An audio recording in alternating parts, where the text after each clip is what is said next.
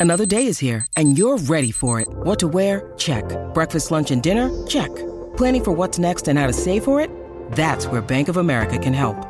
For your financial to-dos, Bank of America has experts ready to help get you closer to your goals. Get started at one of our local financial centers or 24-7 in our mobile banking app. Find a location near you at bankofamerica.com slash talk to us. What would you like the power to do? Mobile banking requires downloading the app and is only available for select devices. Message and data rates may apply. Bank of America and a member FDIC.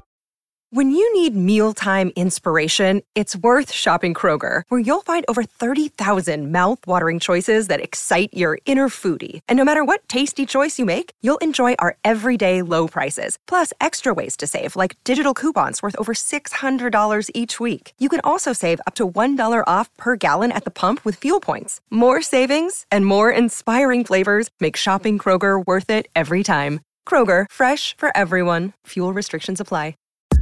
Hey, everybody, and welcome to the Billboard Pop Shop Podcast. I'm Keith Caulfield, Senior Director of Charts at Billboard. And I'm Katie Atkinson, Billboard's Executive Digital Director, West Coast. How's it going, Katie? Great. How about yourself? I'm all right. You know, I was uh, entertaining the idea of doing a, a, a different introduction to the show Hmm. uh, after I saw uh, a snippet of, um, was it Will Arnett? Um, sort of deep voice guy that does GMC Yeah, commercials. from Arrested Development. Yes, he was on Howard Stern, or like Stern pushed out a clip of Will Arnett on the show. It's probably a very old clip, and Stern asked him like, "Oh, do your do your voiceover voice," and he's like. GMC, blah blah blah. I'm like, man, I wish my voice could sound like that. But if I did, it'd be like, "Hey, everybody, and welcome to the Billboard Pop Shop Podcast." And the answer is no. A resounding no. We're not doing that. It's like that's really hard to do for the entire Will show. Arnett voices the the Batman in the Lego bat like the Lego movie Batman. Batman. Yeah, he's really good at doing that specific deep voice. He's not doing a podcast for 25 minutes each week. correct. Correct. I mean, I could, but no. Woof. Oh, yeah, woof. It's already, it's Watch already out for your vocal cords. My voice is already high and prissy as it oh, is. Oh yeah, yeah. That's what I'd say. high and prissy. That's the way I describe it. I, I do have to say, and then I, we will get to the show. I promise everyone. But I, as a child and as a teenager, as a young person, I was so obsessed with how I thought my voice sounded incredibly gay and mm. like girly. And I got over that a long time ago. And I think a lot of it was just from the fact that, like, no, my voice doesn't, maybe it does. I don't really care. But, like, I think a lot of that was, like, couched in the we don't hear ourselves enough recorded. and we don't hear ourselves like what we actually sound like. No, no. In my it- brain, my voice is definitely different than when I hear it back. Right. In my brain, my voice sounds deeper. But now I've gotten to the point where I've heard my voice so much on video and Mm-hmm. audio. To me, it just doesn't even register as like anything weird anymore. Mm-hmm. Yep. Even though you listening right now could be could could be thinking to yourself, "You flaming queen." Oh my god! or you should be self-conscious about your voice. Yeah. My God, your voice sounds terrible. Why in the world do you have a Oh podcast? all right. Well, hey, everybody, as always, the Billboard Pop Shop Podcast is your one stop shop for all things pop on Billboard's weekly charts. In addition, you can always count on a lively discussion about the latest pop news, fun chart stats and stories, new music, and guest interviews with music stars and folks from the world of pop. Today on the show, we've got news on the Billboard 200 Albums chart, where Luke Combs leads a busy top 10 as his new album joins three more new arrivals to the region, while Bad Bunny bounces back to number one for a third non consecutive week. Okay, truth be told, Bad Bunny actually leads the top 10, but Luke Combs leads the debuts in the top 10. That's what I meant, and I think you knew what I meant. Plus, on the Billboard Hot 100 Songs chart, while As It Was from Harry Styles returns to number one, Beyonce lands her 20th top 10 as a soloist, as Break My Soul vaults 15 to 7. In addition to all that, we've got chart updates on Lizzo, Doja Cat, Taylor Swift, Lil Nas X, and Youngboy Never Broke Again, and Eminem and Snoop Dogg's new single.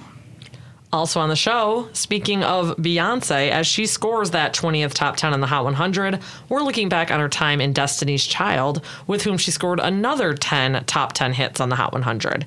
Do you remember all 10? Stick around for our little trip down Beyonce memory lane.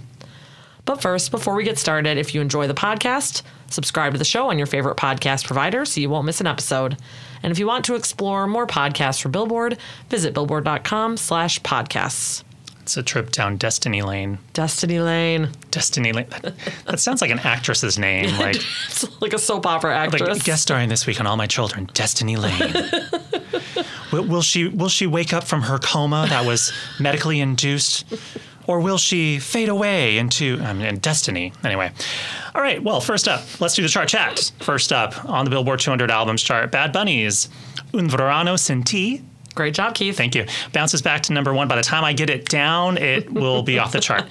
Bounces back to number one on the list dated, dated, dated July 9th. I'm having a hard time today. For a third non consecutive week on top as the set climbs two to one in its eighth week.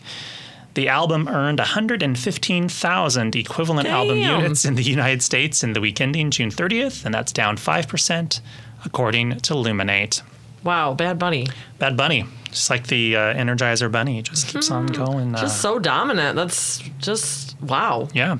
Well, he leads a busy top 10 as four albums debut in the region. Luke Combs' Growing Up starts at number two. Chris Brown's Breezy bows at number four. Nayeon's, I hope I'm getting that pronounced correctly, solo debut, I'm Nayeon, enters at number seven. And Conan Gray's Super 8 starts at number nine. Nayeon is from Twice, right? Yes. Yeah, the K-pop group Twice. She's the first, I believe, the first member of the K pop girl group Twice to uh, release a solo album. Yeah, and there's a bunch of um, like interesting pop features on there too. I think that um, there's a girl from Little Mix on a song. Yeah, so she's yeah. That, good, jo- good job, Nayeon. Well, I, I, I noted this. It's also the top selling album of the week. And Oh. I, I noted this online in my story on Sunday. Uh, the album, almost all of the sales, um, most of the activity around the album was around its physical CD sales. There wasn't a whole ton of streaming activity. There was some, but not tons. And of the album sales, it was like almost entirely CD album sales, and I note it's sort of typical for K-pop albums, some produ- you know some big ones to be released in very cool collectible CD formats, and this particular one had 17 different versions of the Oh CD. wow. Yeah, I mean it was all the same audio. It was just uh, different, different packaging, different covers, different things inside, different photo cards to collect. It's you know it's K-pop. Yep. All right, well, back to Bad Bunny. Uh, the all Spanish language album uh, that he has at number one this week is also the second mostly or all non English language album to spend more than a single week at number one. And uh, obviously, this is its third week at number one. I should have noted this factoid when it had its second week at number one, but I didn't. uh, the first uh, album that was mostly or non or all non English that had more than one week at number one was in 1964. It was the Singing Nuns self titled all French album. Uh, I'm just so glad you did not do a quiz Katie for this one, Keith, because you could have given me all the guesses in the world and I would not have come up with the singing nun. What- you know, we, we joke about. We don't, I don't think we joke about, but you know, we sometimes may kind of look quizzically at something on the charts today and say, "How in the world is that thing on the chart?" And it's like, "Oh, because it's a TikTok meme and a yada yada Right. yada." Well, the Singing Nun was like a pop culture phenomenon in Right. 1964 and had a random number one album for 10 weeks. 10 weeks. 10 weeks over the Christmas period of 1963 on through February of 1964. Which means Bad Bunny has seven more weeks to go to match the Yep. Singing Nuns record. Yeah. In total, there have been 15 mostly or all non English language albums to reach number one on the Billboard 200 But since it became. the, first two to have multi weeks. Correct, and, and and that 15 count is from when the chart started publishing on a regular weekly basis in March of 1956. Here's the thing I had heard of the Singing Nun before, but I did not know that that was in French. yeah, That That's a new fact for me. So here I am, you know, now I'm now I'm 60 guessing. years later. You know, we weren't around then. Crazy. All right, next uh, we've got some bits and bobs for you in the world of chart news. Lizzo's "About Damn Time" jumps five to three on the Billboard Hot 100. Love that. a new peak for the song. The track also jumps to number one on the pop airplay chart. It's her third number one on that list, following Good as Hell and Truth Hurts, both in 2019. I'm happy it's getting its due. It's such a good song. It's so fun. It kind of feels like it's going to hold on long enough where it might get to number one. Yeah. Just because the it's it has such strong radio airplay. Yep. and it's I mean, it's but it'll also depend on like what other random humongous albums drop in the next few weeks. Oh, I wonder what other random humongous albums are coming soon. Well, aside aside from Beyonce, there's, I mean, there, there's a couple weeks in between. Like maybe Lizzo could. It depends on how Harry does. Yeah. You know, but we'll see. Uh, Doja Cat's Vegas from the soundtrack to the new Elvis film vaults from number 67 to number 34 on the Hot 100, becoming her 12th top 40 charting hit. And remarkably, all 12 of those have come since March 7th of 2020. So basically, just a little over two years, she's accumulated a dozen top 40 hits. yeah. That's a lot, Yep. though it's not the most. Um, there's many, many other artists who have had that many. But in terms of just your career started on the chart, like basically on the chart just a little over two years ago, in terms of like earnestly it charted, it started, and you've already had that many hits. Yeah. And also, most of her success came sort of in the era of COVID. Like, Yeah. wild. Well, I mean, Planet Her was released in summer of 2021, and we've talked on this podcast about how insane this, like, the long, you know, burning success of Right. the singles off of that album are. I mean, there's still, I think, putting some out, and now she has this one from Elvis too. So, just you know, you can't go anywhere without hearing Doja, and I like it. That's all right. Uh, Taylor Swift's new song, Carolina, from the movie Where the Crawdads Sing. We talked about it last week on the show and how it's uh, maybe a possible Oscar contender for Best Original Song. It debuts at number 60 on the Hot 100, marking Swift's 168th charting song on the list. She continues to have the most charting hits on the Hot 100 among women. Eminem and Snoop Dogg's collaboration from the D to the LBC debuts at number 72 on the Hot 100, and somewhat unbelievably, it appears to be only the second time that they have been on an officially released track together. Uh, the first was, uh, well, B. Bitch, bitch, please too. I'll right. say it for you, Keith. Katie can say it. From Eminem's album, The Marshall Mathers LP, which was released in 2000.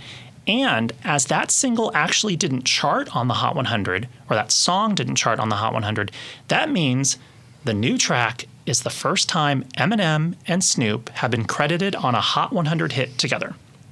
Yep, that's. I mean, you're about to say this, but I mean, I, I can say it though. Honestly, like the the thing that is unbelievable about it is that all roads lead to Dr. Dre with these two. They both were like the proteges of Dr. Dre when they came out, and so you just assume, especially when you think about like the Chronic 2001 and like the all the features from Snoop, all the features from Em on separate Dre songs, you just kind of conflate them Yeah. and think that of course they were on many songs together, right? But no. But no. yeah, as Katie just said, and, and here's my sort of chart angle. Despite Eminem's close association with uh, Dr. Dre, um, as he introduced us to Snoop in 1992, uh, it's wild that they've never had a song on the Hot 100 together. On the other hand, Eminem has charted seven different Hot 100 hits alongside Dr. Dre, including, of course, Forgot About Dre. And uh, finally, in my uh, bits and bobs uh, section, we're not done with the chart news. I got a lot this week. Lil Nas X and Young Boy Never Broke Again's collaborative single "Late to the Party." FBET debuts at number I don't need to say that 67 on the. Hot 100. We're not going to get ourselves in trouble with BET. the track's title refers to Lil Nas X's snub at the recent BET Awards, where he didn't garner a nomination. Though the song itself isn't really about BET, it's just kind of the song title. Well, it's directed. I mean, there are lines that are directed at them. Yes, the content of the song, though. And then he literally just repeats FBT Yeah. over and over again in the beginning and the end. Yeah, I mean, I, it could have been one of those things where like maybe the song had been done and then they co-opted tacked it on. Yeah, Yeah. it's hard. I don't know. I haven't asked Lil Nas X, you know, what what the true meaning of the song is. All that said, it's Lil Nas X's 16th Hot 100 hit and the 81st for Young Boy Never Broke Again. Wow. Yeah. Uh, it's also the power of streaming. It's also the first time the BET network has ever found itself in the title of a charting song on the Hot 100. I'm sure they're pumped. yeah, super stoked. All all press is good press, right? Uh, you might be curious, as I was.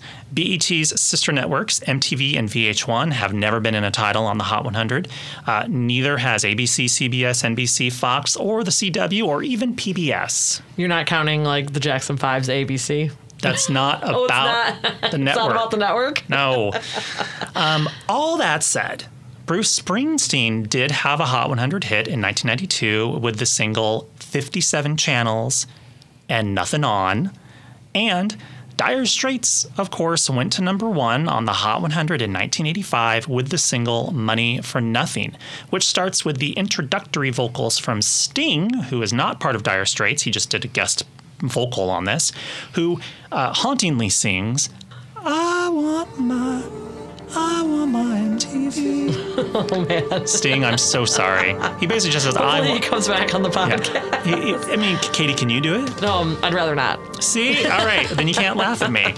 Um, it was, and that was that. I want my MTV was riffing on the then popular ad slogan for MTV, in which Sting himself starred in, where his band, The Police, would exclaim to viewers, "I want my MTV," basically encouraging viewers at home to get MTV added to their local cable channel lineup because at the time MTV was not offered coast to coast across all cable providers. I have to say, I have two side notes. The first side note is when I worked at MTV for seven years, and the my last day at the office, I got in my car, started driving away, and "Money for Nothing" came on the radio, Wow. and I was like, I was like crying.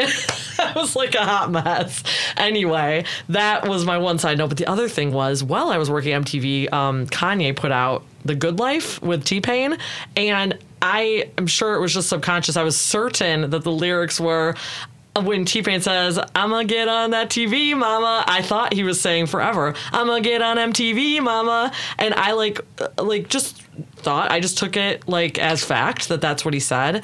And I don't know what made me realize that that was not the lyrics. And I was like, wow, I guess like MTV had just wormed its way into my head so much that that's what I thought he said. So mm-hmm. he didn't say that though, just FYI. He said, I'm gonna get on this TV, mama, actually was the lyric. Oh. I guess. He just wanted to be on TV. Just a, a, any TV. ATV. ATV. Not MTV. Like closed circuit television at the Best Buy down the street. Right. Right. Anything.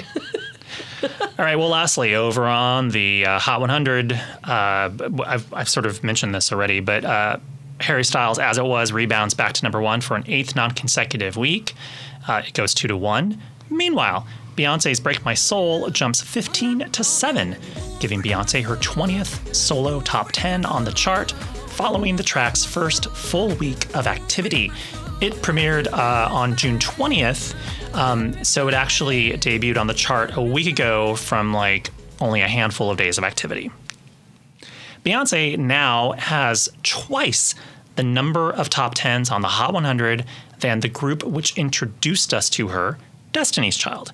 Uh, by the way, Destiny's Child made their Billboard chart debut 25 years ago this year in 1997 when No No No hit an array of charts that November. Beyonce was last in the top 10 in a lead role with Formation in May of 2016. Also notably, as Hot 100 chart manager Gary Trust notes online on Billboard.com, Break My Soul contains elements of Robin S.'s early 90s pop house classic Show Me Love, which was co written and produced by Allen George and Fred McFarlane. The latter two receive songwriting credit on Beyonce's latest single and rank in the top 10 as songwriters for the first time since Show Me Love hit number 5 in June of 1993. Love that. So, as Keith mentioned, aside from her 20 solo top 10 hits on the Hot 100, Beyonce also scored another 10 top 10 hits during her time with Destiny's Child. And since we're celebrating all things Queen Bee, we thought we'd look back on those 10 Destiny's Child hits, starting with the very first, which Keith already mentioned No No No, which debuted in November 1997 on the Hot 100 and peaked at number three in March 1998. We've done a chart set on this before. I feel like we had talked. Oh, there's a remix. Is that what you're gonna say? Yeah, I was just oh, I was going to ramble about the remix, saying that No No No event- initially came out as like a ballad, and then Wyclef Jean remixed it, mm-hmm. and I feel like they may have even re-recorded new vocals for it, which turned it into kind of like a mid-tempo, like different kind of track. Ultimately, all the versions at that time combined together. We had different chart rules at the time, mm. and I, it was the remix really that propelled No No No to number three on the Hot 100. Interesting. I remember an interview with Destiny's Child after that where they talked about how pumped they were because Wyclef calls them the Young Supremes Oh, in yeah. that remix in the lyric. And they were like, oh, and you know what? A pretty apt description in the end. Yeah. Like complete with their very own Diana, who we're talking about right now. Yeah. All right, so that um, that one peaked at number three. The next one, Jumpin' Jumpin', which can we just talk about what a jam this song is? Ladies, leave your man at home.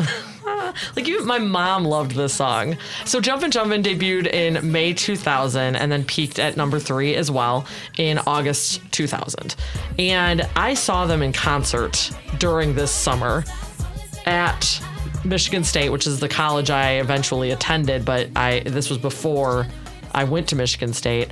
And it, they played it like a tiny auditorium on our university's campus.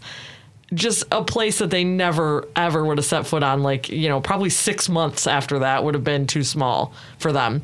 So anyway just saw them in like the peakest of peak times for them. It was so much fun. Um did you ever see them in concert No. no No. No, no, no, no. reunion. no no no keith can you hit me with the next song in this list please Sure. Um, Say My Name. It debuted in December of 1999 and hit the top of the chart in March of 2000 and spent three weeks atop the tally. now that also was classic and that one i remember so vividly from um trl Yeah, the music video was all over TRL. And was, that was also the first time. That was the first video. that michelle was in Was But that also the first video where the two former members were gone? Okay, so so there were four women in this video, and so I think that the fourth. Um, let's look who it was. But Michelle was in the video. Yeah, yeah, yeah. That was Michelle's debut because she was not in Jumpin' Jumpin'. It gets a little bit it gets a little bit funky there because the, The vocals were the other members. Like yes, Michelle wasn't was on ju- the vocals Michelle yet. was lip syncing effectively. Yes. All right. So, but I want to double check because we're there. We go. So it was Michelle Williams and Farrah Franklin who were in the video because they had since joined the group, but actually on the vocals it was LeToya Luckett and LaTavia Roberson. So those those two recorded it with the group. Were unceremoniously dismissed from the group, and then Michelle Williams and Farrah Jenkins, or no, not fair. let me Franklin. Franklin. Sorry, I just looked at Roddy Jenkins' name and or Jerkins' name and said Jenkins. Farrah Frank, Franklin, but then Farrah was also dismissed from the group, and we ended up with the trio that we now know So today. think- so so say my name was the only video that Farrah was in, I think that's correct. possibly. Yeah, and it's and it's such a vivid video, like that you can ex- you remember there's four people in it. Like it's Yeah, they each had their own color coded room. Exactly. So it's it's like very obvious I feel like sometimes it's not always obvious. Like you know, if there's backup members of a group hanging in the back or whatever. But this was like four. We've got four people, and then they didn't have four people. We're gonna like fully give them a showcase, so you ident- you can immediately identify Yeah. all four of them Get- very individually. get to know Farrah, so you can be intimately familiar with her for six months. if that. Uh, oh well. All right. okay. Moving on. Another number one for the group was Independent Women Part 1, which debuted in September 2000 on the Hot 100 and then hit number one in November 2000. And Keith, how many weeks was the song at number one for? Eleven. 11 weeks. I did not know that. That is a long time, especially in that particular era. Yeah, it was. It also had a curious chart run where, like, it it was number one for eleven weeks, and then it quickly evaporated from the chart. That's so wild. It, it was one of those weird things where it spent so much time at number one, and then people were like, "We're done." And it was on the Charlie's Angels soundtrack, right? Yes, That's the where first it came Charlie from. Mm-hmm. Jan- Charlie's Angels movie, I believe. But then obviously it was released as a single. Although back was this part of the did they had they transitioned off the needed to be commercially released as a single part? Yeah, that, that, that yeah. The, well, this yeah the the the Hot 100 transitioned away from having to be uh, commercially available single in December of 1998. Okay, so there you go. But this might have been. I think this might have had a physical single, maybe. Mm-hmm. Yeah. I'm not really. Sure. I can't really remember. I mean, though I did work here at the time. we don't need to get into I it. don't remember. Okay, so the next one is from an interesting era. Keith, you you go for this one. Oh well, uh, so uh, "Lose My Breath." Uh, it, it debuted in September of 2004, and it peaked at number three in October of 2004. That was the first single from the Destiny Fulfilled album, Correct, which was, the first album from Destiny's Child after Beyonce had made her solo debut with Correct. "Dangerously in Love" in 2002, three. It has been a real, yeah, 2003. Yeah. It's been a real, like we talked about. Um, I don't know if it was last week or two weeks ago that we discussed, like, you know, the fact that a lot of people might not realize that Beyonce had her solo debut, and then there was a Destiny's Child album after that. Um, but this was the big moment from that Destiny's Child. Well, it was one of them. There's another song coming up that was also from Destiny Fulfilled. Um, but that's the next one, isn't it? What is the order of this, Katie? This is actually the um the order um of uh like on our Hot 100 history. So these are the big. This is in order of their biggest hits. Like this, according to our chart pages, which are Okay, questionable. Just ignore the ignore the the uh, the way that we've listed this because this is in no real order. Okay. Because we're jumping around in terms of time and space, as well as where they peaked on the chart. Because we're not going chronologically. No, we're not. Um, No. So the next single is Soldier featuring T.I. and Lil Wayne. Uh, that was also from Destiny Fulfilled. Yes. It debuted in November of 2004, peaked at number three in February of 2005. I Need a Soldier. That was a great song. Destiny's Child generally makes great music. Yeah, I guess I could say that for every song Kind on here. But I think Soldier was like their most hip hop song. At, I mean, obviously it features T.I. and Lil Wayne, but it felt like a, it felt like it really foretold kind of like Beyonce's general direction too. Because there are some Beyonce songs that you could just straight up classify as hip hop, like. Beyonce is like secretly one of our greatest MCs of all time. and I feel like Soldier sort of foretold that direction for her, which of course makes sense with uh, she's married to Flippin' Jay Z. I mean, uh, you know, one of her first or her very first uh, song credited as Beyonce on the chart was. Uh, Her first charting Hot 100 hit was 03 03 Bonnie and Clyde, featuring Jay Z. so yeah, so this is not a surprise, but it felt like that was like cementing that direction for sure. And the next one, Keith, the next one on this list that is not organized. that is not organized. any order. Don't worry about We're just order. keeping you on your toes. Yeah, Which one are we going to forget? But Keith, this was a cover, right? Yeah, Emotion. Uh, it, it is a cover of a song that was originally performed by Samantha Sang in the 1970s. It was written by, I believe, uh, Robin and Barry Gibb. It was written by two out of the three Gibb brothers. Three of two Bee Gees. Two- We- two- written two- by two Bee Gees. Two out of the three Bee Gees wrote this song. Emotion debuted in September of 2001 and it peaked at number 10 in December of 2001. the Bee Gees also recorded it, right? So the Bee Gees didn't originally record it. Samantha Sang did it, and I think it's on the. It wasn't on the Saturday Night Fever soundtrack. I don't think it was. It was just a song that they wrote, and then eventually, at some point, much later, decades later, they eventually recorded their own version of Okay. it I was gonna say, I swear to God, I've heard a version by the Bee Gees. It's on one of their greatest hits albums. Uh-huh. But it's it, so the Bee Gees, much later in their career, um, put out um, a live album. I think it was called One Night Only. It was recorded in Vegas, and there they did live versions of songs like Islands in the Stream and um, Emotion and some other songs. And then they put out a greatest hits album later that had their own studio versions of those songs. The Bee Gees were kind of like um, Prince in in a way where like Prince in sort of the mid 80s had so much material that he was writing he couldn't do it all himself so he gave it to other people Right. and the Bee Gees had that same sort of quote unquote problem in the 70s Huh. where they gave a lot of their material, well, not a lot, but they gave some of their material to other people. And then in the early 80s, sorry, now Bee Gees transition, in the early 80s when disco was deemed, you know, not commercial anymore and basically people were stupid and said that we don't like disco or dance music anymore. So people like Donna Summer and the Bee Gees had to basically pivot in their careers. The Bee Gees basically became hit songwriters for other people, mm. writing songs for Dionne Warwick and Islands in the Stream for Dolly and Kenny and other famous people that had successful covers. I think that was a fascinating tangent. All right, I got lots of them. Uh, Katie, you're the next one. Okay, the next one is Survivor, which debuted in March 2001, and in April 2001, it peaked at number two. And I- I said to Keith, I am glad we didn't do this as a quiz, Katie, because if you had asked me what four Destiny's Child songs hit number one on the Hot 100, 100% I would have chosen Survivor, and it peaked at number two. Do you know, Keith, what it was stuck behind at number one? Do you want to know first? Can you guess how many weeks it was at Oh. number two? I imagine it was a long while. I'm going to guess five weeks, Seven. seven weeks. And it was behind the same song for all seven of those weeks. And all seven of those weeks were the song at number one's weeks at number one. So the song at number one spent seven weeks at number one, all directly in front of Gasp. Survivor. Gasp. Okay, what is that song? And I will say it is by someone that Beyonce and likely Kelly and Michelle love. Oh, interesting. That's interesting. Like I I know for a fact that I was at a concert for the person that was at number one and Beyonce was in the audience. Wow, who is it? Why can't I think? It's not, is it Madonna? No. I was just like, Keith was at the concert. Was it Madonna? Uh, who is it? What is it? Take another guess of Can I get a? Can I get another hint?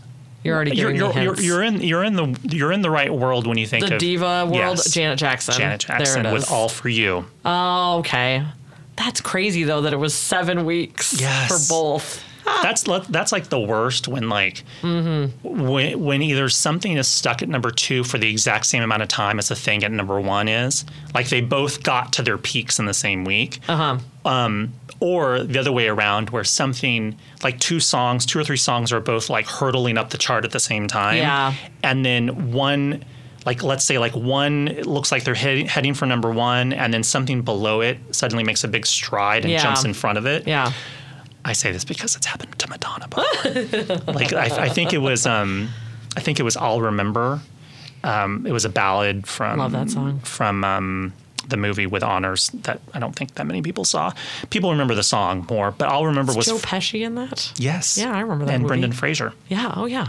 And um, I'll remember was jumping up the chart at the same time that out of the blue that I swear song Oh, all by for one. All-4-One Yeah. like jumped in front of it. Which I just learned was written by a country, or was it first performed by, By a John country? Michael Montgomery. Yes, I literally just we just had an article about this recently. I don't know what the context was, but yeah, I didn't realize that um, that was his song. There was a weird time in sort of that like late 90s era where like I don't want to miss a thing was recorded by Aerosmith and then like Mark Chesnutt did a cover of it and then God must have spent a little more time on you was Hmm. first NSYNC and then it became an Alabama song. That's, I mean, it makes sense. It's like something that is a ballad drippy translates ballads. so well between country and like R and B slash pop. So Yeah. it makes sense. Yeah. Okay, so our final two songs are both number ones. So we've got we went through "Say My Name" and "Independent Women" Part One were their first two number ones, or they weren't their first because this list is in no discernible order. the next song that we're going to talk about is what made me fall in love with Destiny's Child. The song "Bills, Bills, Bills." It debuted in June 1999 and it hit number one in July 1999. It was number one for a single week. And that week was probably when I was at summer camp in Evanston, Illinois, when I literally went to like the Tower Records we could walk to from there. Uh, or maybe it was a Virgin Megastore, Tower, Virgin. Anyway, picked up, had to have this this CD, needed Bills, Bills, Bills in my life, and played it like obsessively. And you bought the single, I bought, the whole album. no, I bought the single. Oh, the single. And it was these are the three songs that I was obsessed with at that exact moment. Bills, Bills, Bills by Destiny's Child, uh, Wild West by Will Smith, Wild Wild West. Wild Wild West, and um, Bailamos by Enrique Iglesias. All of them were number ones. oh, there you go. Yeah. In 1999, I would imagine. Bailamos, Uh, probably because I rhythm take you bought all of them from that. Chicago area record store. So anyway, La- what's our last one, Keith? Uh, well, the last one is Bootylicious. oh, Bootylicious. It debuted in June of 2001 and hit number one in August of 2001 and spent two weeks at number one. Fun fact about Bootylicious. what does it sample, Keith? It's um, it samples uh, Edge of 17 Mm-hmm. by Stevie Nicks. Uh, so uh, it has a co-write. Stevie Nicks has a co-write on a number one hit by Destiny's Child. And she's in the music video too. She's in the music video. If you watch the music video at the very beginning of it, And the little guitar. there's a there's like there's like a one or two seconds of, of Stevie Nicks strumming a guitar. I'm not sure if Stevie can play the guitar. It all goes back. That doesn't matter here. the and, and the sample is the um the very familiar like the driving intro guitar. that, that basically goes throughout the entire song.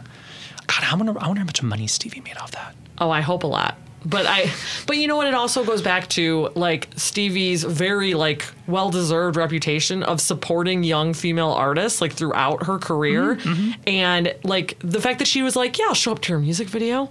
She didn't need to do that. Yeah, but it also exposes Stevie Nicks to a whole expansive new group of Think fans. of all the generations that know her from different weird entry points. People know her from the Dixie Chicks cover of Landslide. Oh my God, that's crazy. Or from hopping up on, you know, on stage at the Grammys with Taylor Swift, or from she even showed up for like Grace VanderWaal on America's Got Talent, Or being on Miley Cyrus's last Miley album through a remix. Or yeah, whoever's whoever's uh, managing Stevie is doing a bang up job. I think it's just Stevie. it's also just Stevie. I think that's just her thing. Okay, so uh, Keith, you go for Oh this yeah. last part. So this this is just a tidbit that I um, noticed that notably of Destiny's Child's ten top tens, nearly all of them were top three hits. So there were four number ones, one number two, four number threes, and then one number ten hit, which was their cover of Emotion. Yeah, that is wild. They were just circling. They could have had so many more number ones given the circumstances, like different changing circumstances. Just didn't, knows? yeah, you know, it was just a different time. How it is. All right, well now it's time for the chart stat of the week. This is a story about control. My control. Control of what I say, control of what I do. This week in 1986, Janet Jackson. Oh, hey. just worked out that way. Hit number one for the first time on the Billboard 200 albums chart with her Control album. The set rose three to one on the chart dated July 5th, 1986, and spent two consecutive weeks atop the list. Control was the first of so far seven number one albums for Janet. Control spun off six hit singles in the United States on the Hot 100, and five of them went top 10. They were What Have You Done For Me Lately? Nasty, the number one When I Think of You, Control, and Let's Wait a While. And then she had one more of those six that did not make the top 10, and it was The Pleasure Principle. Hmm. I know it sucks that. That doesn't make any sense. Pleasure Principle went to number 14. Wow. Sucks, I know. It's great, great, great single. I mean, I, the fact that I can sing it and it didn't go top 10 in 1986. Do, do, do. All right, well, Control would yield three Grammy Award nominations for it and its songs, including a nod for Album of the Year. It's Jackson's only album to be nominated for Album of the Year. That's criminal. Although Jackson has a second nomination for Album of the Year as a producer on her brother Michael's History Past, Present, and Future Book One album, which was released in 1995. She has another connection to Michael and the Album of the Year category at the Grammys. Janet sang background vocals on Michael's Thriller album, which won the Album of the Year award at the Grammy Awards in 1984. Katie, can you guess what hmm. song Janet sings backing vocals on the Thriller album? I definitely don't know this. I will give you a slight hint. I'd like a hint. It's her and Latoya and some other ladies are singing background on this track. interesting. Like, Think of like what song on the Thriller album that has I was going to say, want to be starting something? that has a bunch of female vocalists. PYT? PYT, pretty young the thing. PYT? That part? Janet, Latoya, I'm, etc.? I'm guessing the, the ladies that you hear, the PY, the pretty young things. Yeah, of course. The one when he says pretty young things, repeat after me. Say na na na na Na, na, na, na. There it is. Na, na, na, That's na, na, great. na. So Janet's in there somewhere. It's a fun fact. Um, all right, so what's Janet up to now? Well, she just played a concert at the Essence Festival this past well weekend. received. Well received. She looked amazing. Yep. Uh, she was in a, uh, a, uh head to toe uh, black bodysuit that had a bunch of um, sort of glittery, shiny silver bits on it that was designed by the Blonds of New York, I believe. Well, and she was supposed to have uh, headlined Essence two years ago when it got canceled, and so this just like it came back around Oh. So finally. it's a contractual makeup date. Well, I mean, yes, but it's cool that she stuck with it, right? Yeah. But a lot of the talk on Twitter was about how great the set list was, just like the perfect Hit mix hit. of hits and deep cuts and fan favorites, and yeah. Oh yeah, I, I looked at the set list, and uh, I believe she did. I want to say I counted. I think there were like 17 or 19 top tens that she did from the Hot 100. Well, she's saying, according to this set list, holy shit, 29 songs? Lots I of mean, there medleys in there. There I'm were sure there was medleys. But still, whoa. Janet does medleys in her Yeah, show. but like you don't expect at a festival set that you're going to get dozens of songs from a person. Ja- Janet, Janet don't play around. She doesn't play. Nope. Um, all right. So as for new music, though, she hasn't actually released a new studio album in nearly seven years since the chart-topping "Unbreakable" in 2015. In early 2020, she announced a forthcoming album that was titled "Black Diamond." That was due for release later that year, along with a tour. Probably going to put the Essence Fest headlining set all in the mix of that. Probably. But then, you know, COVID happened. Recently, in the Lifetime documentary about Janet that aired uh, earlier this year, the album was teased again, indicating that it was due later Hmm. this year. Did we did we get any new music at Essence? I don't think I heard anything about that. I don't like think she unreleased songs. I don't think she played any new songs Okay. at Essence. Um, Janet's last proper song release was in 2018 with Made for Now featuring Daddy Yankee. Though there was a snippet of a new song called Love I Love, which was heard at the end of the Lifetime documentary that concluded in early February, but we haven't heard the full version of Right, that track. but I people were pumped about that little snippet. Yeah. Uh, so there you have it. This week in 1986, Janet Jackson's Control hit number one on the Billboard 200. Wow, what a what an album.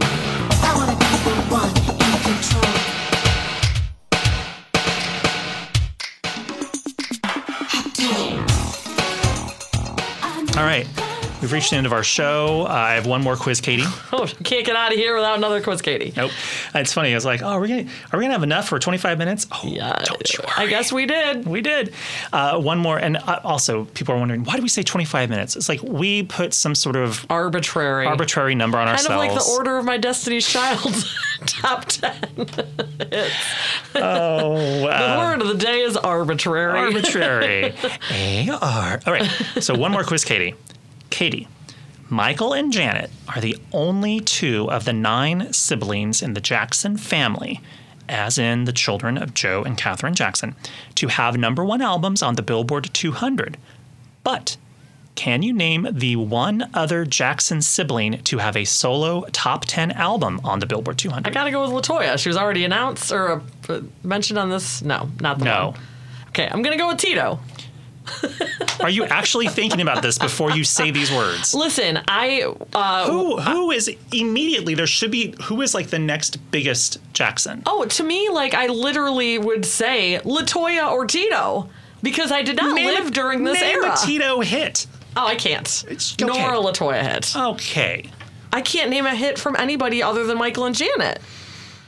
My eyes are so wide right now. Well, listen, I bet anybody who else who was born in the 80s probably can relate to my lack of knowledge. Okay, I'm just gonna. Uh, I know there's a Randy because he's not the American Idol judge. Isn't there a Jermaine? Is, Jermaine Jackson. you got it on the fourth try. So Jermaine Jackson uh, hit the top 10 on the Billboard 200 with Let's Get Serious. oh, yeah. Oh, that number- sounds like a fun song.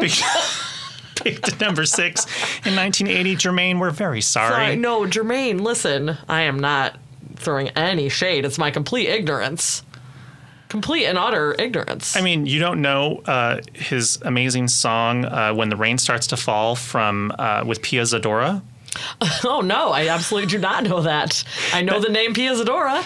Okay, to be honest, that really wasn't a big hit. But "Let's Get Serious" was did a we big know? Did we know that Pia Zadora and the Singing Nun were going to be like the the, the touch points of this show? There was an amazing song that Jermaine did with Michael in 1984. I think it was 1984. It could have been 1983. Uh, from Jermaine's album that was released that year, and it was called "Tell Me I'm Not Dreaming." Okay. And uh, looking back now, it is criminal that that song was not released as a single because it was Jermaine and Michael together on a Mm. Oh, really, geez. really cool song. Do you think it was like uh, Jermaine trying to make a name for himself? Here's the thing: if we be- if we believe the internet and what Wiki tells us, Uh-huh. Okay. uh, basically uh, there were like sort of contractual label, you know, negotiations and drama where. Um, Apparently, Michael's label at the time would not let Jermaine's label release it as a Oh, single. okay. And so it was just an album track. And they performed it together on the Jacksons' Victory Tour uh, when that tour happened in like 84 or 85. It was the big reunion tour. And so, eh, anyway, but it's a great song. You should go listen to it. And you go. clearly, we should go out on Tell Me I'm Not Dreaming. Is that what I'm saying? Uh, yeah, obviously, because the people need to hear it. All right, we'll see you guys next time. Bye.